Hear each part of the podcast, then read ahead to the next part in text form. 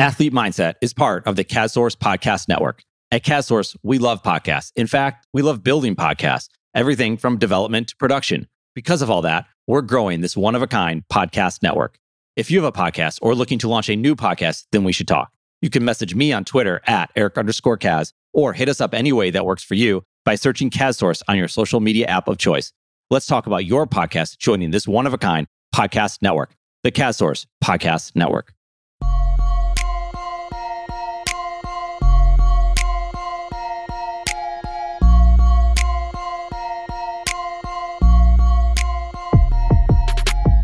This is the Athlete Mindset Podcast, and it's all about mental health in sports. Presented and produced by Sports Eat Plus, part of the KazSource Podcast Network. Athlete Mindset is hosted by Lisa Bonta Sumii. Lisa is a therapist and mental performance consultant to high performing athletes at the youth, collegiate, and professional levels. Lisa also works with teams, coaches, and other members of the sports ecosystem.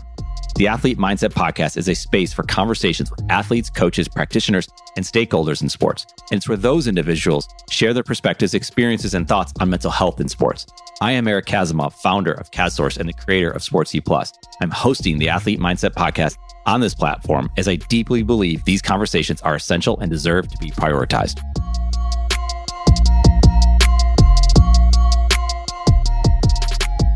Hi, Nate. Hello, hello. How are you? I'm good. And you? I'm good. Just living my best life. That's the hope for all of us, right? Absolutely. Thanks for taking the time. I appreciate it. I appreciate, you know, Eric connecting us and just another opportunity for you to like, you know, share your heart, share your story. You know, I Mhm. think that's valuable for me and for anyone who who wants to listen and cares to listen. I've learned a little bit about you through Eric, and so I think there's a lot of ways we can go about it. You know, want it to be just like a conversation, like we're sitting having coffee or something. There it is. We'll keep it like that. So we're all good. Yeah, totally. So what I do know is that you played for Ohio State back in 2007 to 2011. You were a safety and you were under coach Tressel at the time. Yep. I know that there was a special kind of relationship there that you had with him. Could you Mhm. share a little bit about that relationship? Yeah, absolutely. So Coach Tress, I guess any player that has played under Tress, I think probably has a similar relationship just because that's just kind of who he is as an individual. I know it sounds cliche, but he was more than that coach. He was that father figure away from home. He made you think about things outside of just, you know, football. You know, he made sure that whenever we would go out, whether it was going to class, he wanted us to be respectable young men and sit up front if we can. Obviously, get there uh, 15 minutes early because, you know, if you're early, you're on time. If you're on time, you're late. Right, Kind right. of thing. And just make sure that you treated people the right way. Treated people like the way you wanted to be treated because he, he knew that being an Ohio State football player, you ultimately can decide and really affect many people just by interacting with them a certain way. So Mhm. he just made sure that we we treated everyone the way that we wanted to be treated. And as far as like personally, uh, what he's done for me, I mean, during that time transitioning from high school into uh, college, you know, Coach Tressel and the Ohio State football team were really my rock, my foundation, just because uh, there was a lot of things that happened going into college from uh, my grandfather passing away and then Hmm. my uncle passing away two months after that. Hmm. And my father and my stepmother getting a divorce. And then I'm leaving the house. There was just a lot going on and probably a, uh, I would say a five to six month period to where like I'm supposed to be on top of the world, super excited, going to the Ohio State University to go and live out your dream and pursue not only college education, but also your NFL dream. And it was like, hey, just kidding. You got to deal with this first. So just going through that entire thing and going through my growing pains as a player, as that was going on. Coach Tressel obviously knew the background on that. And I would say gave me a little leeway. By little, I mean like this much. still, still was being held accountable. But him understanding those pieces outside of the game were huge. And yeah, man, I, I just remember going into my red shirt uh, senior year. And unfortunately, it was uh, the spring, uh, I think it was spring 2011. And he ended up resigning uh, right after spring ball, unfortunately. But uh, going into um, that spring ball, you know, there was just a lot going on. I'm a senior, probably. I mean, I know for a fact I was playing tight. You know what I mean? So uh, I remember one practice, I ended up, you know, doing something I wasn't supposed to do that I would normally not do, but just playing tight, not really thinking. Uh-huh. Um, ended up getting pulled out because it was like a third down situation. I messed up. I mean, I did mess up. Don't I mean, it happened and uh, got pulled. And essentially, one coach kind of looked at me and was like, you know, Nate, you're a senior. You're supposed to know better. Like, what are you doing? And like, at that point, like in my eyes, I was just kind of like broken. Like I'm playing tight. I know I got everybody, you know, depending on me at home and I want to be perfect. And it just didn't really work out for me. But, you know, the very next day, I sat down in Coach Tressel's office and like just wanted to talk about football. And as I began to speak, I just break down, boo hoo, mm-hmm. cry, nasty snot, you know, that kind of thing. And, the messy you know, cry. I, yeah, yeah. After I had my moment, you know, he just kind of looked at me and said, You know what, Nate? I don't want anything other than that kid that I recruited out of St. Ed's. I don't need you to be anyone else but that guy. And I can't explain to you what exactly happened after that, but I was just lights out from that point moving forward. Like the pressure was gone, everything was gone. He just wanted me to be the kid that he recruited out of St. Ed's. And that conversation and that moment was huge. And I always tell people this, but I believe that if he was there my senior year, it would have been a lot different for my record, but also just the way I played would have been a lot different just because of that one conversation. And I can't mm-hmm. explain it other than those words that he said just had so much power to release all the pressure and everything else that was going on. It just went away. And I was able to actually just go and just play football. So, yeah, that's kind of the story right there. I mean, there's a lot of stories that you've just told. I'm going to ask you some uh, a little oh, bit oh, yeah. more questions. It was a lot. It was a lot. Why? Like, I love it. Uh, thank you. Thank you for being so open and free. How did it feel when Coach Tress, you know, like said those words to you in his office that day? How did it feel? Man, it felt like anyone that's been in a weight room before squatting heavy or benching heavy, going into there, like that pressure felt like that. Uh, the pressure on the bar, whole bunch of weight just kind of pushing you down into the earth. And as soon as he said it, it was like the weight was lifted. I was light. I was like floating, like whatever pressure that was there was instantly gone. Almost like it was like a magic trick almost. I don't know how to explain it other than like the words and he said and how he said it. It's kind of like, I don't care about any of those. Other, I just want the kid that I recruited. That's all. Mm-hmm. Nothing else. It sounded like it was a huge relief yeah, yeah. I mean, me and Eric have talked about it in previous podcasts before, but you know, when you get on the stage, especially at Ohio State, you try to be obviously the best that you can be, and in doing so, you you start to almost try to play like someone else. If that makes sense, you want to implement their game and do the things that they do. When in reality, there's certain techniques or whatever it may be that you can take from other players but ultimately, if you're not playing your game the way that you play it, it's not going to work out for you. You just have to be you. And I think that entire time I was trying to be, I was being me, but also trying to add an extra piece where it was like, you'll go a lot further just being yourself than trying to be someone else because you can only hold up that act for so long mm-hmm. before it's like, y'all can't do it anymore. Mm-hmm. You know what I mean? But no one can be me. No one can be Nate Oliver. Can't right.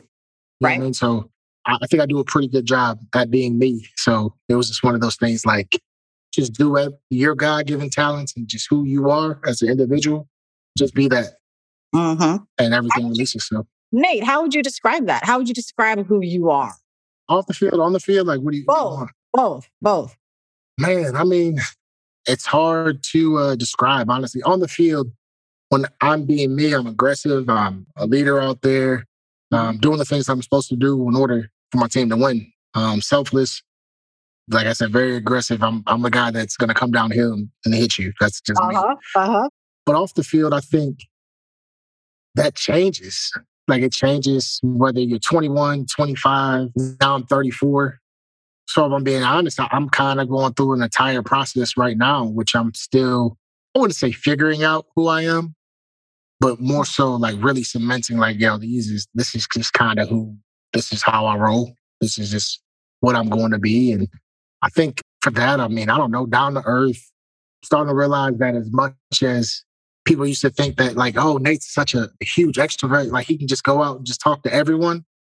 Uh, I'm starting to realize that I'd rather just kind of stick to my my circle and or be alone in a way mm. and, mm. and reading. But I also can be the life of the party. But I understand once I'm the life of the party, I need about two and a half weeks to recover from being in that spotlight just because I don't like that anymore. And honestly, I think that was probably part of uh growing up and realizing like maybe me trying to be the life of the party and being an extrovert was a way for me way of me coping with something else. I hmm. really don't know. Hmm. But not saying I'm not a fun guy because I am. But yeah. I'm also starting to realize that maybe it's because I'm getting older too, but I just really don't like being around people like that. Mm-hmm. I'd rather be my, be by myself and or around my circle where it's just kind of chill. I don't have to, you know, look over my shoulder or actually entertain so much. It's more so just me just relaxing, if that makes sense. For sure. I mean, it sounds like there's a level of performing and sort of being, yeah. you know, being a certain yeah. way that takes a lot of energy when it's not you at that time in your life. And I think that mm-hmm. developmentally it is the case for most humans that the younger we are, we have the more we have a wide, wide range of friends and maybe not so deep, or maybe just a few. But then as we get older, that becomes smaller and smaller, but deeper. Yeah, yeah. absolutely. Yeah, I'm just kind of there, man. I, I, don't know. I think it started, uh, it really, I really started realizing it probably when I turned 30. Like, I don't know what it was about turning 30, but when I turned 30, I just, I stopped caring, if that makes sense. Like, not that I didn't care about people. Right. But like, I just didn't care. This person thought X, Y, Z about me.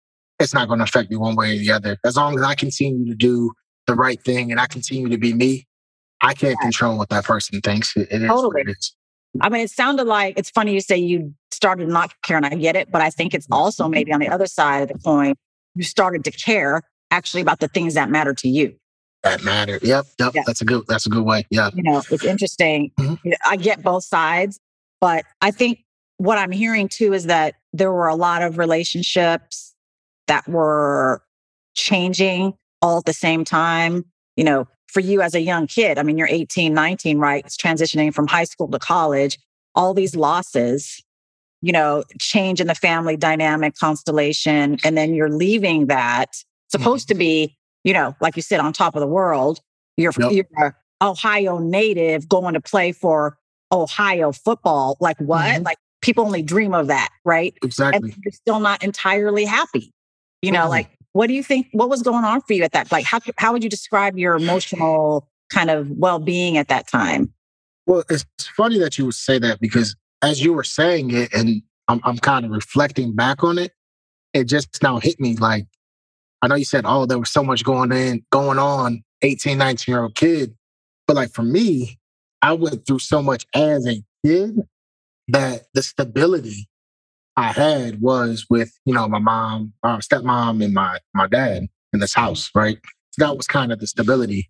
So once that went away, then all of a sudden it was almost like back into chaos again, if that makes sense. So honestly, that's probably what happened. Now I'm looking at it and now we're talking about it, that that's probably how why I spiraled and or uh, needed a moment to actually figure out, okay, build yourself back up again, get that foundation again, get back left like level set again, if that makes sense. So yeah, there was just a lot going on. I mean, obviously a lot of people go through a lot of things and there was mm-hmm. people who went through worse things than I had than I did.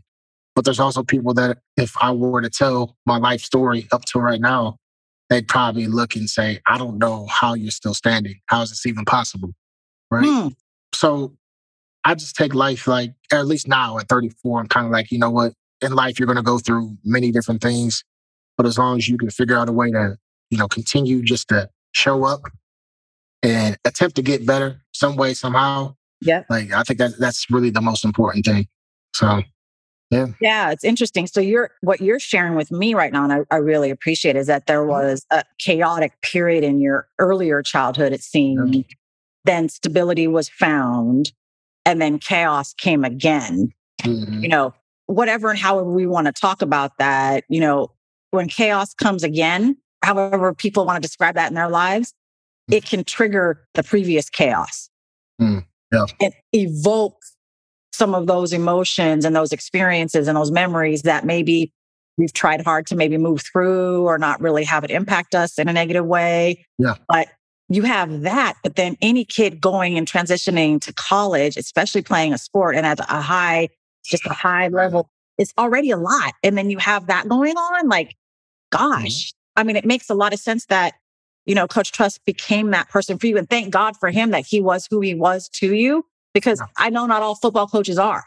And Oh, yeah, not all of them will talk to you like humans and appreciate that and like want to develop you as a young man. So, like, Yeah, I mean, Coach Tress is amazing. I will say that, and I will say that I did a good job just from what I learned as a as a kid, as a, even as I was transitioning to Ohio State, putting a smile on, if that makes sense.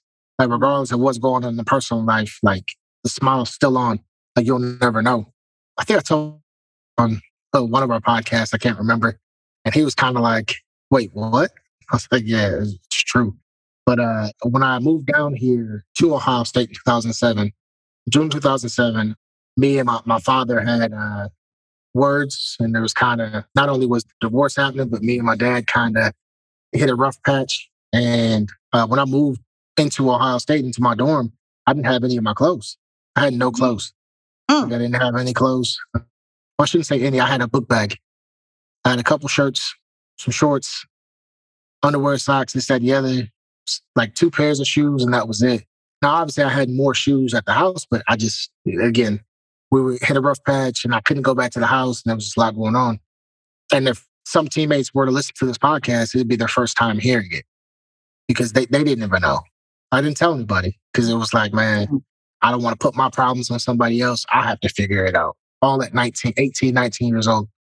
So, like, when I tell you the transition, there was just so many things that were going on that I just kind of had to, you know, just for me, I felt like I just had to figure it out myself.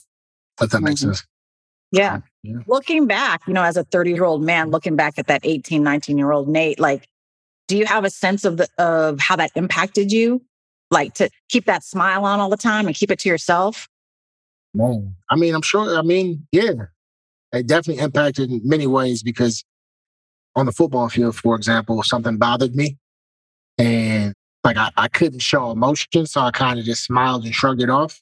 And looking back on it from a coach's point of view, I'm sure that looked like, oh, this kid really just doesn't care as much as I thought he Hmm. cared. Like he's just able to shrug things off like that. But in reality, oh, I care very much.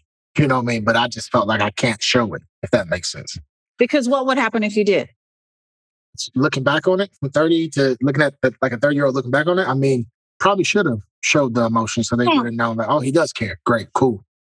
Yeah, you know what I mean? Compared to like, oh, this kid, he, he cares, but we're just not too sure like what's going on. I mean, if I can go and sit down with that kid right now, I'd be like, yo, you need to go and tell the coaches exactly what's happening. Tell them exactly uh, what's going on with your situation because there's resources for people in those situations in college, right? Uh, whether it's funding that you can get to go get clothes, X, Y, Z. Mm-hmm. It's counselors that are available for you to talk these things out. And uh, had I done that probably at 18, 19, my college career probably would have been a little bit different. But also, I think there was a lot of lessons that I learned throughout that entire process that, Yeah. you know, I can take with me right now. Mm-hmm. Mm-hmm. So, No, I appreciate it. I, I was envisioning you sitting with your little 18 and 19 year old, maybe not so little, but the younger Yeah. 18 and 19 yeah, year old yeah, self, yeah. you know, having that conversation. And, you know, all of us at that age are very stubborn. We know everything, you know, we're egocentric, you know, and there's a, the pressure, the pressure not knowing really how to handle it. And, and that Mhm. was the way you, you chose to handle and thought was right for you. And maybe it was. We'll never know. Mhm. But I mean, like to be able to like don't want to be judged, you know, as something other than what you want to show. And I, Yeah. I think that's a lot of energy, especially when it's not you potentially. Oh, yeah. Yeah, absolutely. You know, you know, Mhm. I think someone has to have, you know, in your situation, a lot of really important relationships to help support you to keep going, especially in that specific transition and throughout college. You know, Coach Tressel was one. Are there other um, relationships that you had and friendships that you had that were really meaningful to you and maybe still are? Yeah, I would say uh, my just really my teammates, but in particular, really my recruiting class because those are the guys that you come into college with and or you're, you're going to graduate with or you're going to be friends with them probably for the rest of your life so i would say my recruiting class probably did and served as family for me mm. the hmm. most obviously other teammates did as well but that 2007 recruiting class for sure i mean donnie evege uh, one of my 07 recruiting class members uh, solomon thomas uh, cameron Heyward, who's now just balling out with the Pittsburgh Steelers. Like I said, that whole 07 recruiting class, I would say, outside of Coach Tressel. And then as I progressed through college, I would say uh, it was uh, my fraternity brothers. They helped out a lot. So yeah, man, I think that was that was pretty much it. Leaned on them. Yeah, and that's then, great. I mean, we're still friends, still talk to this day. I mean, yeah, that's kind of what it is. Yeah, absolutely. Mm-hmm. What fraternity are you part of? Omega Psi Phi Fraternity Incorporated. Okay. Okay. Yep. yep. Mm-hmm. I don't know. I don't know if Eric's going to keep this segment, but like I'm a Delta, Delta Sigma. Okay. Okay. See, there, we go. There was the connection. There we go. There we go. Call me love for anybody else yeah. that's wondering. yeah.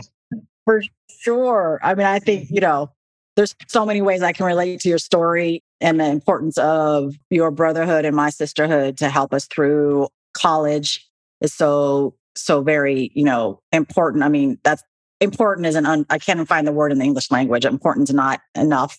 It's an understatement.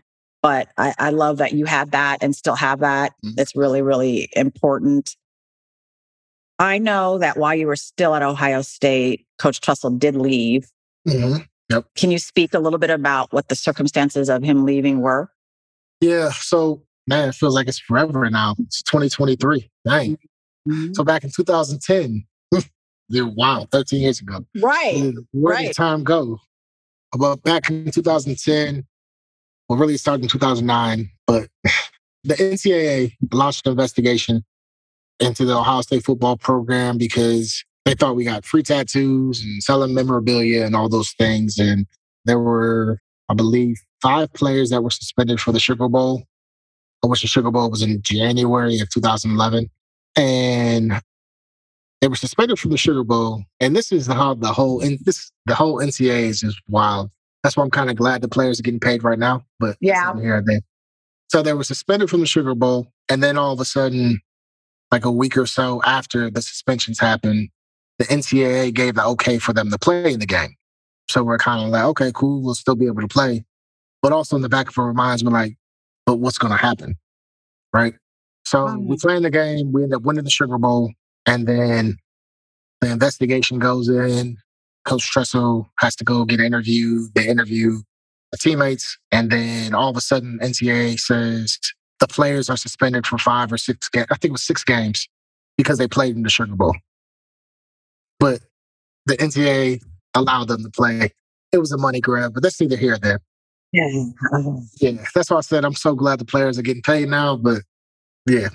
But uh, essentially, throughout this entire time, players are getting interviewed, Coach Tress was getting interviewed, and it almost felt as if ESPN, Sports Illustrated, whatever media outlet out there was essentially trying to find any and everything to the point where they'd say something like, oh, there's also players that have unpaid parking tickets. Like they oh, were finding any and everything to try to like make the program look horrible. And essentially, Coach Tressel fell in the sword. I remember uh, being up in Cleveland for, I forgot what weekend it was, but I was there in the weekend and I got a, a text from Coach Gillum. And he was assistant to the head coach, uh, but he sent a text out saying, Hey, there's going to be a team meeting in the morning. We know a lot of you guys are back home. So if you can't make it, no big deal. I just want to let you know that there's going to be a team meeting. So, like, I just felt in my spirit, I already knew what was going to happen. So, I mm-hmm. got in the car and went back to Columbus from Cleveland at like 11:30 or 12 o'clock at night. Drove back, made the meeting, and before it was announced in the media, Coach Tressel came in and pretty much made the announcement that he's going to be resigning because You know, he felt like, you know, as long as I'm gone and I'll take the blame, everything should be fine. And he left and said that he loved us. And then he also said that, you know, we need to remember that no one's bigger than Ohio State, regardless of who it is. Like, no one's bigger than Ohio State. That was his message to us. So we Mm. just kind of stuck. And then all of a sudden, the announcement on ESPN and ABC6 and all these other news outlets started basically saying, yeah, Coach Tressel resigned. And yeah, I mean, that whole thing was wild for many reasons, mostly because like I going through that as a player, and I, I've seen a few different investigations go on as far as, you know, NCAA at different schools and violations of sanctions, but I really don't remember the NCAA really, really even going after a university the way that they did us, especially for what happened. Like it was like every Right. little thing they were go. I mean, Yeah. had a whole Sports Illustrated article talking about a whole bunch of everything. I mean, it was just a lot going on. I was like, golly. And it was like we were under a, a constant microscope going into my senior year. Coach Tressel resigned. Uh, Terrelle Pryor, who was our quarterback, was essentially he was essentially forced out of school, uh, let's call it what it is. But again, he fell on the sword because he was like, well, if I stay, they're going to continue just trying to find anything. So he ended up leaving and uh, he uh, went to the supplemental draft and got drafted there and played in the NFL for a while. And uh, it worked out, but it was just a lot going on our senior year. It was, at this point, Right. we, we might as well make a movie, if I'm being honest. there was so much going on that we could make a movie out of. wow. Like, yeah. I mean, I know too, and I'm gonna I'm gonna just take it here, you know, that of the players, there were five of them, right, that were suspended. They were all black athletes. You know, does that mean anything to you or does it make you pause at all? Like, or am I just kind of like seeing things a certain way right now? No, I think uh I mean it just happened to be that all five were black, right? But that's not necessarily the issue. The issue was how far they came at us because of what happened. Number one, that was number one. But number two, seeing some Ohio State fans, and this is when Twitter was getting like finally like getting popular. Dang, I, I really feel old saying that. That's what I'm saying. right. As I said, I was like, this is probably someone like Twitter getting popular. God, he- old is this guy? But um, yeah, like Twitter was finally, get, or not finally, but it was getting popular, and we were the things that were said were like, I'm like, I'm gonna like, we're gonna kill you. You don't deserve. Like, I hope you die. The fans were saying this? Yeah, on Twitter and everything. Yeah. Both on the regular Twitter page, like feed, and direct messages to an- any and everybody. Like if your name was brought up in an article, which I mean, my picture and name was brought up in like one of the first articles that they released before the suspensions came out. I mean, I had death threats and people saying X, Y, Z about me and my mom, my family, my this, my that. I'm like, bruh, Wow. so that was a whole another side that I was kind of like, well, I already knew based off of uh, the song Varsity Blues by Wale. Like that song right there. Like you listen to it, but then you see what happened during uh, that whole investigation and how the fans were just not all fans, but the fans that were going in, like they went in, and it really showed you that they really only care when you're playing football. Outside of that, you just kind of you're there, if that makes sense. So, Mhm.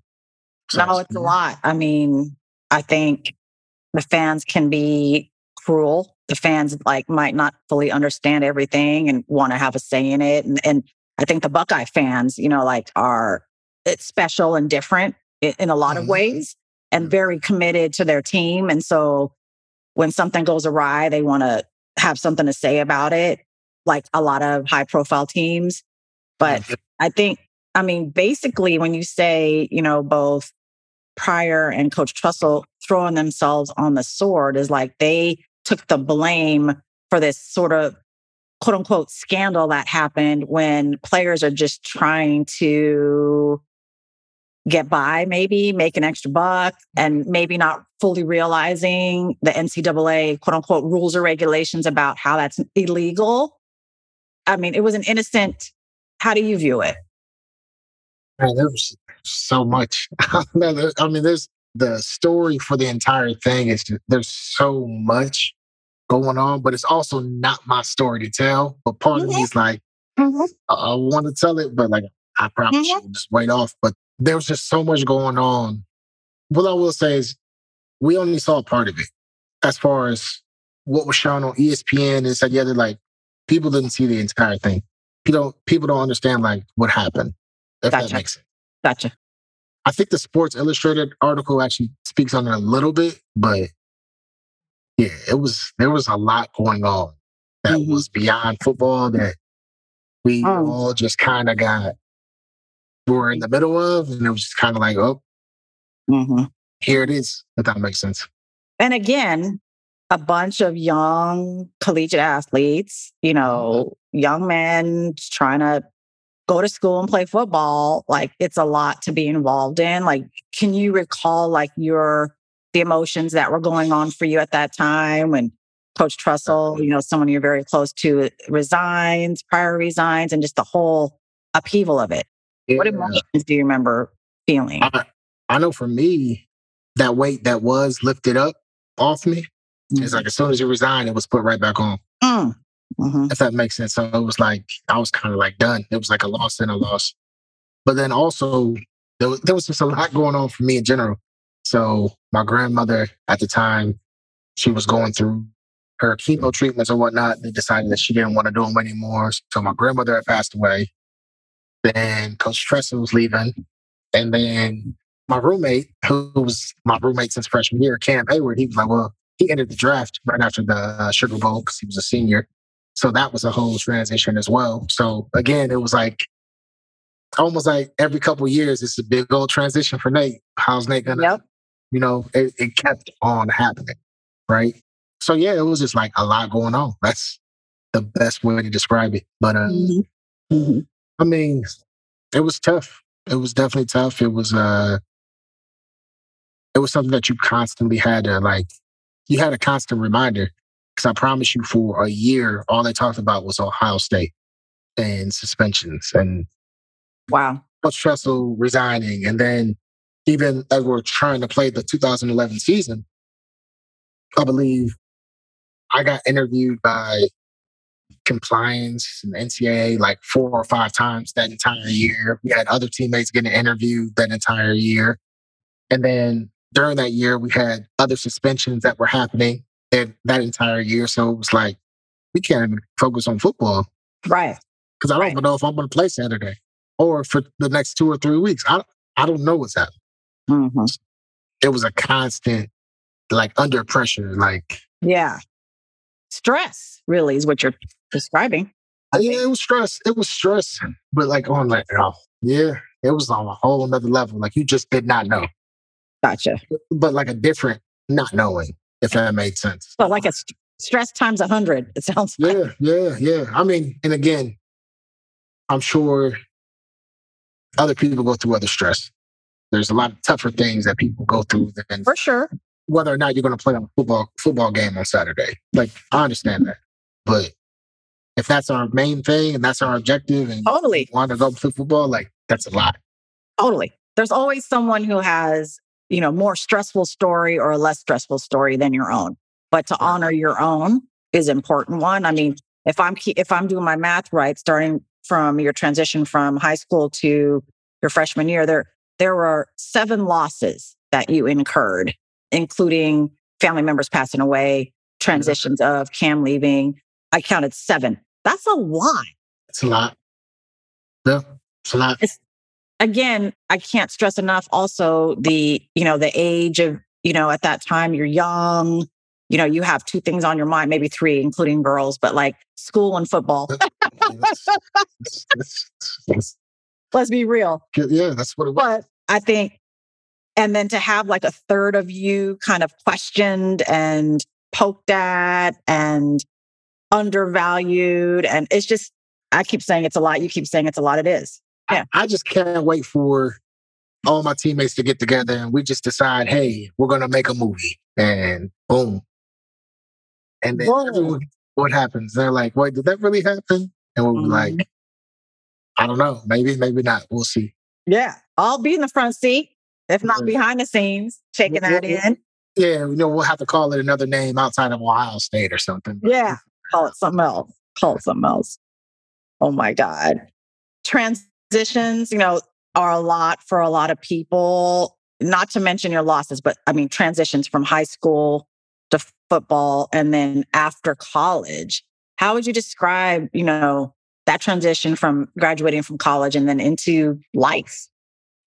Man, the best way to describe it is uh being Superman, like the Mm. the superhero Superman, and then having all your powers stripped, Mm, and then all of a sudden you got to figure out who you are. And mm. no, you're not you're not just Clark Kent working at the Daily Planet or anything. Like, no, we're not doing any of that. Like, you have to figure out who you are outside of this, because your entire life you've been a football player. You've been told you're a football player, and you perfected a craft in order for you to get here. Yeah. now all of a sudden it's like now you have to figure out I have to go get a job. I don't have any job experience. These jobs that you're telling me to get, why am I like I get it's a paycheck, but I have no desire to do that.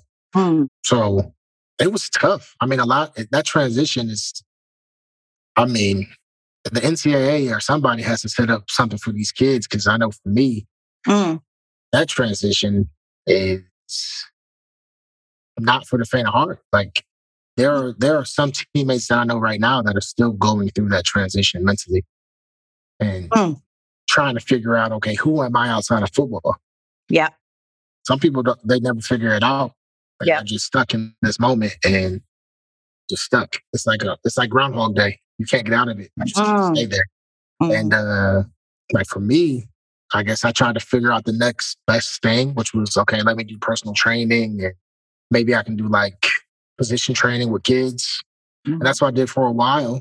But then all of a sudden it was like, this pays me money, but like I'm not really making any money. I mean, I'm making money, but like it's not necessarily a career to where I can uh, start a retirement and, you know, do everything I want to do. So um, then you go into the real world. Uh, well, for me, I'll just tell my story.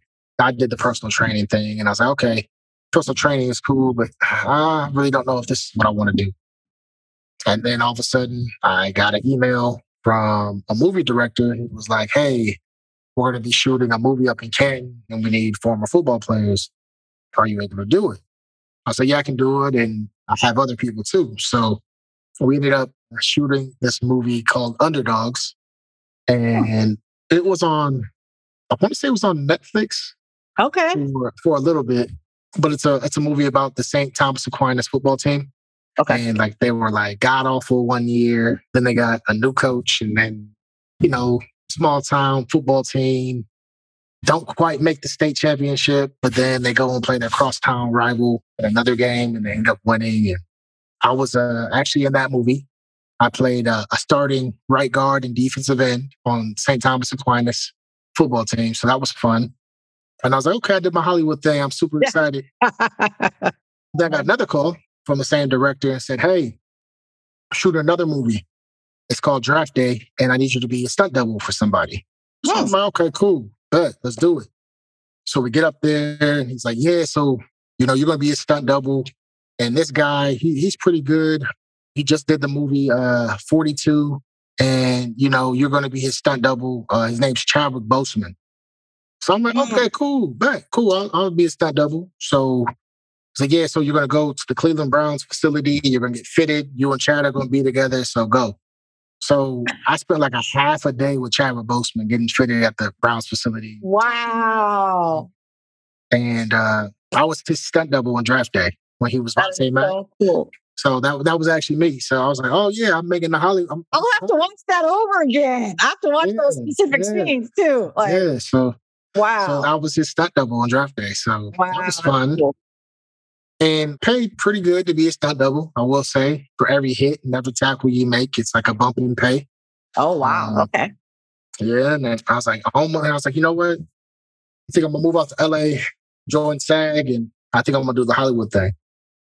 And then um, a week later, I thought about it, and I said, you know what? My body kind of hurt after making all those tattoos.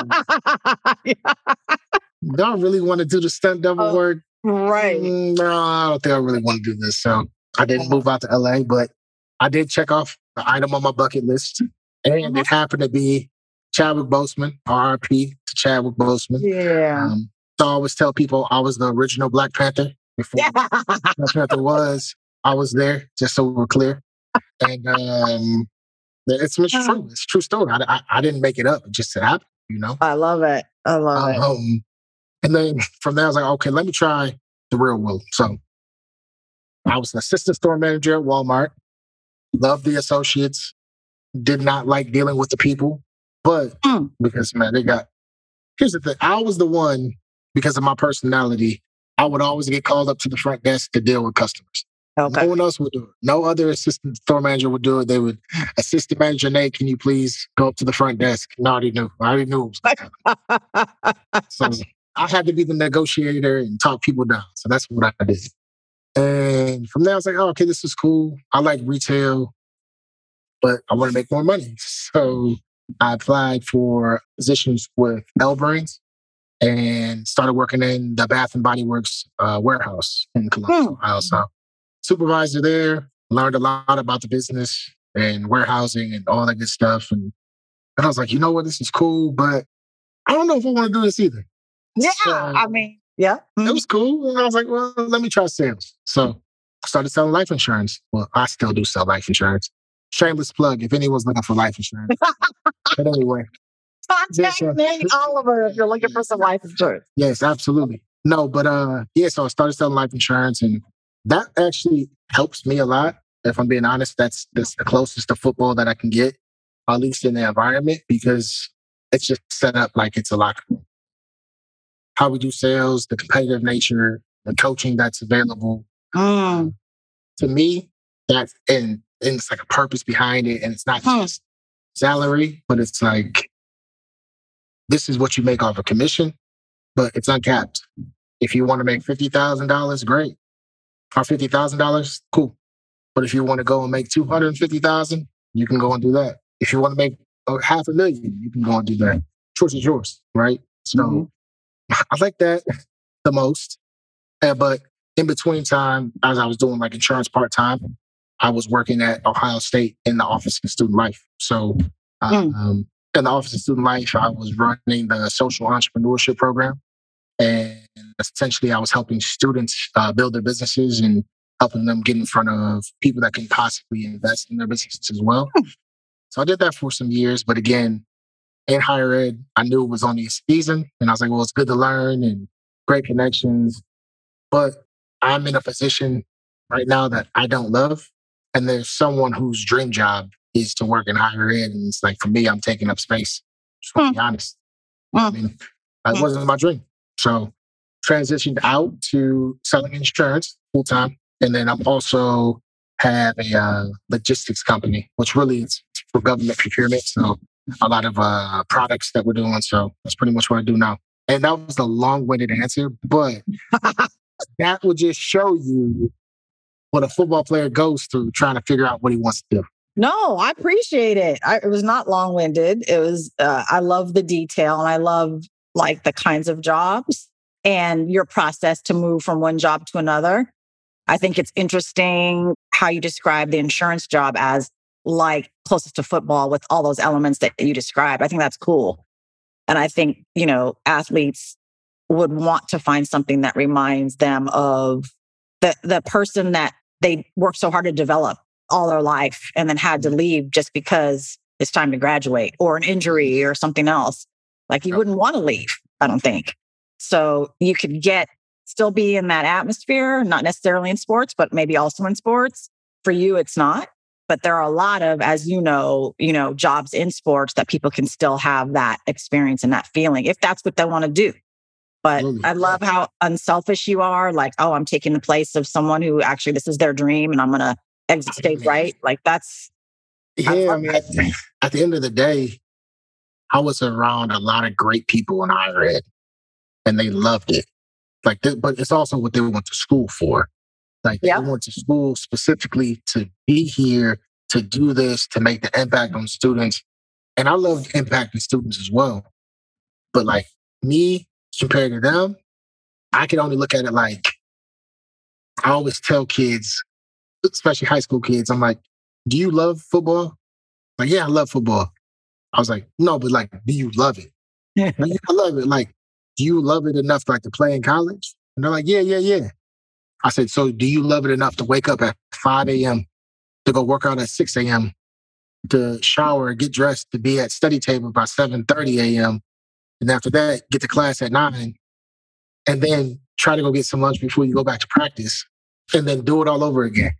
But before you do it all over again, go to maybe another study hall so you can get your work done and study some more because you have a test the next day, and then do it all over again. Do you love it that much, or do you just like it?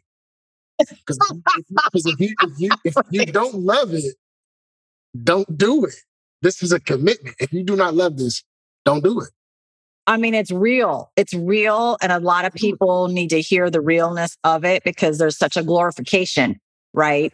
Um, oh, but the Ohio State football players probably don't do it like that because they're Ohio State football players. But like, no, it's probably even that and then some. But is- it's like people don't hear the real, real of that commitment that you have to love it. you have to love it. At Ohio State, everyone was an All American coming out of high school. Hmm. Like you, everyone's an All American.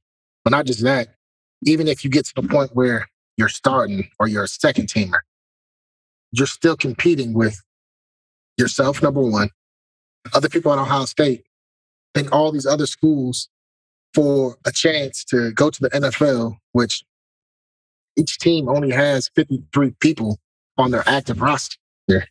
Yep. Like you're competing to be the best of the best. So if you don't love it, understand you're not gonna make it.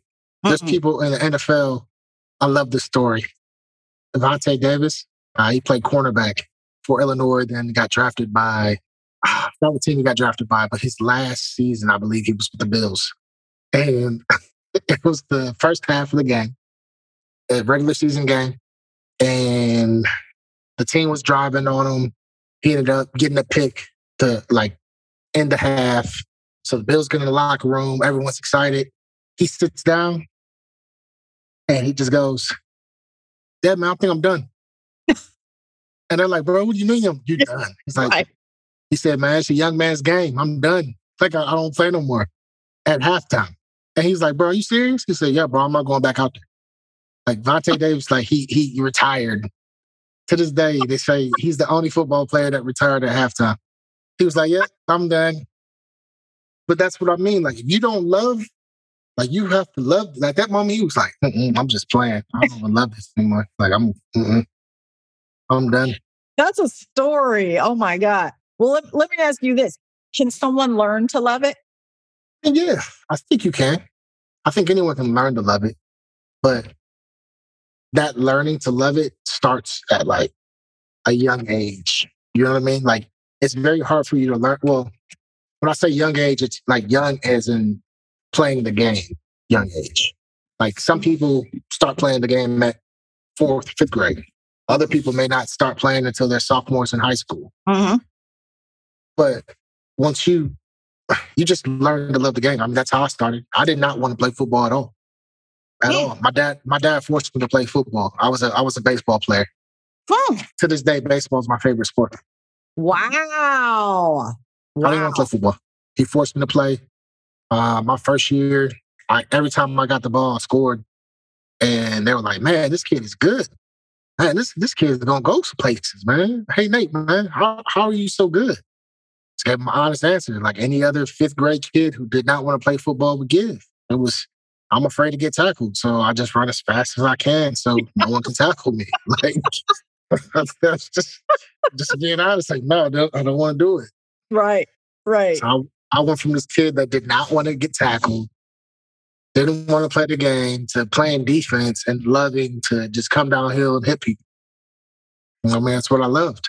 Now, Mm. for my two boys, when it comes to football, I'm kind of like, nah, we're going to play baseball, soccer, about to put you in some STEM camps. We're gonna learn how to code.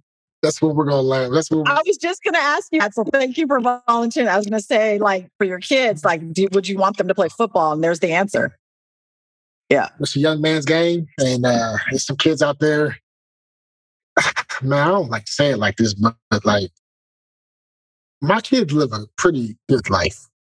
Like they have a good life. There's no way my kids would be able to compete on the field with the likes of me. Like, you can't do it. Like we were we were too different in the like you can't do. It. Like you might oh. get hurt. Like I'm Yeah. afraid you might get hurt. So you- I know you what you're talking about. If we break it down though, but what you're talking about is the neighborhood and lifestyle and lived experiences the actually mentality of actually mm, this is yeah. yeah like you I mean as a kid I played football and I did these things so because I had the vision and the drive to get my family out of the hood. I want to take care of my family. I want to do X, Y, Z. Like, son, we're good. Like, I don't, I don't have to go anywhere. Like, I'm, I'm, Like, I'm great. We got you. You don't have to do that. Yeah. Yeah. And- but if they love the game, great. I think my youngest will probably end up playing football because that's my wild that's my wild child. Like Mm. I can't I can't tell him anything. Like it's he'll he'll be a football player if but he won't play until high school. He'll play flag football up until then. Okay. And I'll try to pull him away from football as much as I can. But if he wants to play, he can, but it won't be until high school. Why? Why? What? What's your thinking as a father and a former collegiate football player around that? Like, why Yeah, flag okay. football first and then, yeah, pull them away? Flag, flag football allows the kids to actually learn how to move. hmm compared to if you go and watch these little league games, kids are four or five years old, big old helmets, big old shoulder pads. They're just sitting there and they're just running into each other and falling. Like, Yeah. there's no True. no technique. Half the time the kids are getting hurt because they don't know how to protect themselves when running into each other Yep. and concussions. I mean, just to avoid those as much as possible. Now, obviously, it can happen to other sports, but I'm trying to avoid it as much as I can. But mostly body control. They need to learn how to move first. Uh-huh. So, flag football, basketball teaches them how to move. Uh-huh. And then once you learn how to move, let's go ahead and do football afterwards. hmm That's just my, my thought process. Somebody else may think differently, but that's just me. I mean, you know what it takes to be on the field. Like, do you fear for at least the little one for his safety playing football? I mean, there's always going to be a fear, whether it's playing football or I see him going to the jungle gym. Like, uh, there's always going to be a fear there, right? But I mean, I just have to trust that he knows what he's going to do, and I also recognize that you know injuries are just unfortunately it's it's part of the game. But after seeing those injuries, as well as if we're talking professional, looking at the contracts in the NFL compared to MLB, I'm kind of Yeah. like, let's go baseball. Let's push you this way. Let's go this way. But I mean, as long as the kids are well rounded and they love it, I mean, that's all I care about. hmm But definitely going to be pushing STEM and coding Love it. and certain certain things as far as hey, if you want to go to college, cool, that's fine. You're going to major. You're going to be an accountant. You're going to major in accounting. no, you don't want to do that. That's okay. You're going to do computer engineering. Don't want to do that. Okay, you're going to go pre med. You don't want to do that. Okay, you're going to be a lawyer. Mm-hmm. That's fine. Okay, you don't want to do that. We're gonna we're gonna talk about cybersecurity. There's certain things that I'm like, no, these are what's going to allow you to get paid in a, in a good way, and it gives you internships and things like that, especially cybersecurity. I know Yeah. this just went on a tangent, but like those are just kind of the things I think for my kids. No, I think, you know, we're both parents. I think that we, you know, a lot of parents want better for our kids than what we had, whatever that might look like. And that Yeah. we know more now than probably our parents did um, about what what it means to, you know, be a successful like contributor to society, but also make a living and take care of your family. So Yeah. I think that's what you're speaking to, you know, and, Yeah. and I think any any parent would want that, right? Um, Absolutely. as we reflect on this conversation and the things that we've talked about today, you know, like Mhm. what do you think are some of the major life lessons that you've learned, you know, Mm. on the football field and how how you apply them to your life now, your your marriage, your family. Mm, yeah, I would say uh it goes back to a quote from uh Mike Tyson that we had walking into the Woody Hayes Center. There was a big old quote from Mike Tyson. I believe it was Mike Tyson. Almost positive it was, but it's uh everyone has a plan until they get hit. And then Mm. what? Mm. So just to tie into what we talked about today and walking into the Woody Hayes and just life. I mean, everyone has a plan. Like perfect. Like, write it all out. Sounds good. It's good to write those plans out, but understand like you're gonna get punched in the face eventually. Mm. Whether you like it or not, whether you see it coming or not, the punches are coming. How you choose to respond to those punches, that's going to determine where you end up going. It doesn't mean that you're going to fail if you decide to make a wrong move after that punch. It just means, hey, it's going to take you a little bit more time to get up, you know, back on your feet to keep moving forward. But um, understand that those those punches are going to happen, and then also, you know, being able to navigate it. I mean, one thing, whether it's the listeners or my kids, I'm going to tell them, you know, those punches are going to come. But when they do, just seek counsel, regardless of what it is, whether it's Hmm. academics you're having trouble with, athletics, emotions. I don't care what it is. Whatever it is that's going on where you felt like I got punched, go seek Mhm. counsel because it's going to be a it's to be a lot easier for you to go ask someone who has probably already been through whatever it is that you're going through. They can navigate you through this thing, saying, "Hey, don't do that. Do this instead." And this is the reason why, Yep. so that you can get back on course and get back to that plan a lot faster than you figuring it out yourself. Because, you know, I figured it out myself, unfortunately. And do I have the the lessons and all? Yeah, I overcame. Cool. Yeah, I do. But if I can get you to overcome in one year compared to five, I think we're good. Or if I can get you to overcome in one day compared to one month. no, Yep. It changes. It changes the game. hmm So yeah, that's what I would say. No, I love it. It's very wise. And I was thinking the same thing. I was like, Nate ain't talking to the listeners or his kids. He's talking to his younger self again, you know, Mhm. because you've learned that when you were young, if we were like to just kind of go come full circle now with our discussion here, that he, the young Nate, like kept it to himself. He didn't tell anybody. He put a smile on his face. He pretended it was all okay. And, you know, me as a professional mental health know that that does take a toll.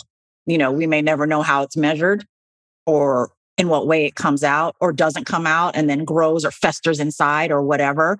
Maybe Mhm. hitting somebody super hard or like hit, making these tackles was a way to express yourself in a way you couldn't with your words. Who knows? But Mhm. you know now looking back that, gosh, if I had the wherewithal and maybe the counsel back then to be able to say, okay, like, shoot, I can talk to someone outside myself and get other perspectives, still make the decision on my own, but get other perspectives and other, other wisdom and other stories. Maybe, you know, I can change it, but you know, you learn from those just like we all do. And now you pass on that knowledge to other people, the people that you care about. And any, anyone who is listening is definitely going to hear value in everything that you've said today. So I really appreciate you taking the time and sharing from your heart. And I've loved having this discussion with you. Absolutely. I love being here. Definitely appreciate you having me on. Eric's talked so much about your podcast. He did not let me know that you were a Delta, which I'm going to talk to him about that, but it's all good. Because if I would have known that, if I would have known that, I would have used different language. Fraternity brothers and XYZ. I would have been like my sayings. You know, you you know, the language would have been a little different, but either way, we're, we're It- good. It's all good. It's all good. I know there's a little bit, and this is real, like the code would have switched and there was a different kind of It's a whole, conversation. you know, whole combo. Yeah. Yeah, we're good. We can do a retake, Nate. We I can, know. we can- Hey, we just, listen, it is all good. We're fine. and uh, I believe uh, Eric's going to get you introduced to Jimmy, Jimmy Bill. yeah, Yeah, Okay. yeah, yeah. Yeah. No, it's That's my that's No, my chapter brand. So Oh, okay. yeah, Okay. chapter brand played at Ohio State too. So Okay. Yeah. Like I love how Eric, you know, has supported me in my podcast and like is helping me have more really important conversations like this one. Conversations that people don't get, you know, a chance to have an ear on to maybe learn from and take some real gems out there into the world and apply it differently. So I appreciate it. I know, yeah, I think, you know, it's sweet. I think, you know, when I was talking to Eric earlier about you, he's like, you know what? I consider Nate a friend. I'm like, oh, hey, hey, hey, Eric's the guy. That's Eric is great. I appreciate yeah. him. Well, mm-hmm. thank you so much. I'll let you get back to your evening. Thank you for being here. Hopefully, we get to connect again on another level on other things as well. Absolutely. We'll definitely stay in touch. Take care, Nate. Right. Thank you. All righty. Bye bye.